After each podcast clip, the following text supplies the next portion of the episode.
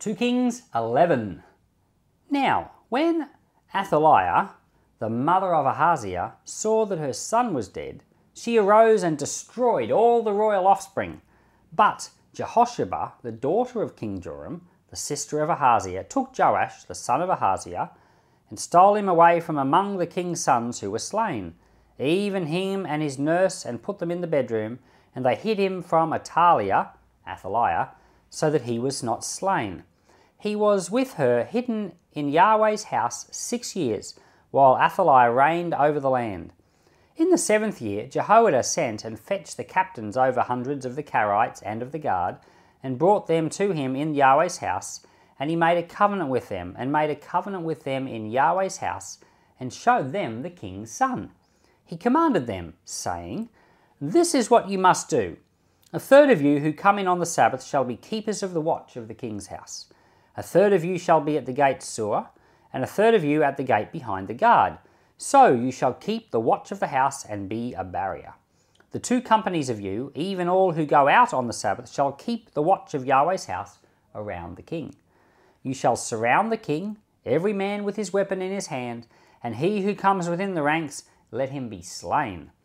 Be with the king when he goes out and when he comes in. The captains over hundreds did according to all that Jehoiada the priest commanded, and they each took his men, those who were to come in on the Sabbath, with those who were to go out on the Sabbath, and came to Jehoiada the priest. The priest delivered to the captains over hundreds the spears and the shields that had been King David's, which were in Yahweh's house.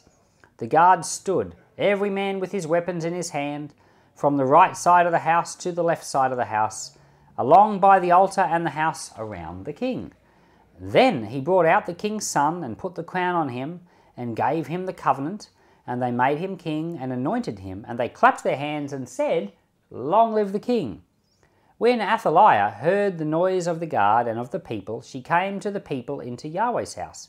And she looked, and behold, the king stood by the pillar, as the tradition was, with the captains and the trumpets by the king, and all the people of the land rejoiced and blew trumpets. Then Athaliah tore her clothes and cried, Treason! Treason! Jehoiada the priest commanded the captains of hundreds who were set over the army, and said to them, Bring her out between the ranks, kill anyone who follows her with the sword. For the priest said, Don't let her be slain in Yahweh's house. So they made way for her, and she went by the way of the horse's entry to the king's house, and she was slain there. Jehoiada made a covenant between Yahweh and the king and the people that they should be Yahweh's people also between the king and the people. All the people of the land went out to the house of Baal and broke it down. They broke his altars and his images in pieces thoroughly, and they killed Mattan, the priest of Baal, before the altars.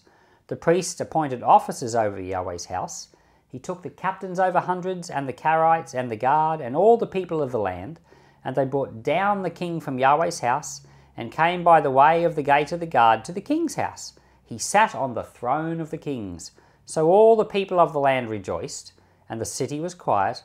They had slain Athaliah with the sword at the king's house. Jehoash was seven years old when he began to reign.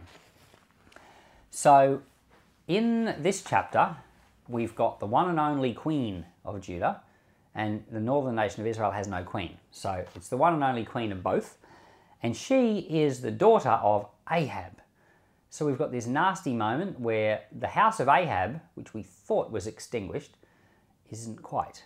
So in the north, Jehu, he kills the king um, Joram or Jehoram of Israel, and he ki- kills Ahaziah, the king of Judah, at the same time. And they're both connected with Ahab. But Ahaziah has married, um, you know, Athaliah. So um, there's now a, an Ahab connection in the south.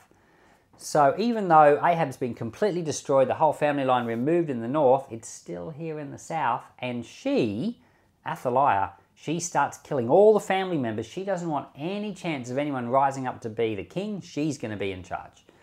And not only that, she's a terrible Baal worshipper. So she does what Jezebel, who quite very well likely was her mother, did in the north. And she, she for six whole years, she, there's a, a temple to Baal she endorses Baal worship in the Chronicles account, They even go into the temple and take furniture out of the temple and use it for Baal worship. So it's pretty bad. But the son of Ahaziah, now remember, this is her grandson, is snucked, sneaked, snuck away by, I've forgotten the name of the lady, but the lady is um, the king's sister. Sneaks her away and hides her. It gets hidden in the temple and lives there for six years in secret. And then eventually they have this kind of coup. I don't know what you call a coup when it's taking back the throne that you're supposed to have. You know, normally a coup is where you get rid of the rightful king and you become in charge. But this is a coup where you become the king that you're rightfully supposed to be. And then she calls out treason. So, she destroys her own grandchildren and family to try to, to maintain possession, and she becomes for six years the Queen of Judah. Now, I have a question. Way, way back when King David was the king, the Lord gave him a promise because David wanted to build God a house. The Lord said to David, I'm going to build you a house. And he said, You will never fail to have a man on the throne of, um, you know, well, on the throne. In this case, it was not Israel, it was Judah, but you'll never fail to have a man on the throne. So, right now, we've got a woman on the throne. and so I want to ask the question was God's promise promise to David all messed up? Because we've got this gap here with no man on the throne, we've got a woman on the throne. And um, well, the truth is, is that when the Lord said that, he was speaking of Christ. Because, sure, the physical descendants of David were going to rule, and except for this six year gap here where a descendant of Ahab ruled, and it wasn't a man, it was a woman um, except for the six year gap, the descendants of David ruled Judah for around about 414 years ish, something like that, 420 years ish. And, but at that point, the Babylonians came and destroyed the kingdom, destroyed the kingship, and took it away, and they never ever had a king again. So God's promise, do you think it was broken at that point? No, it wasn't, because the king that would reign on the throne for all time was Jesus Christ, and he's still on the throne today. We're told that the, that the Lord rules and reigns from heaven. The scriptures say it. Um, Jesus is seated at the right hand of the Father, and he's ruling over the affairs of the earth right now. And in fact, if you look at things from a technical, theological kind of point of view, the Lord has ruled in eternity. He was actually the ruler of all things before King David was even born. In Psalm 146, which is believed to be a psalm of David, David wrote this Psalm 146, verse 10 The Lord reigns forever. Your God, O Zion, for all generations. Praise the Lord. So even here, way back in Psalm 146, David knew that the Lord is the one who reigns forever.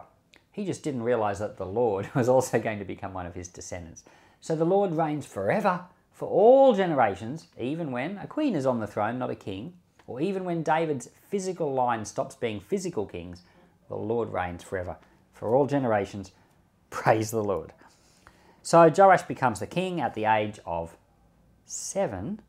He becomes the eighth monarch, but the seventh king of Judah. Now, if you want to kind of put yourself in the in the picture, think of a seven-year-old you know for me, it's my son Silas, who just turned seven a few days ago. And imagine him as the king. it's really hard to do, and you couldn't do it without the Lord's help.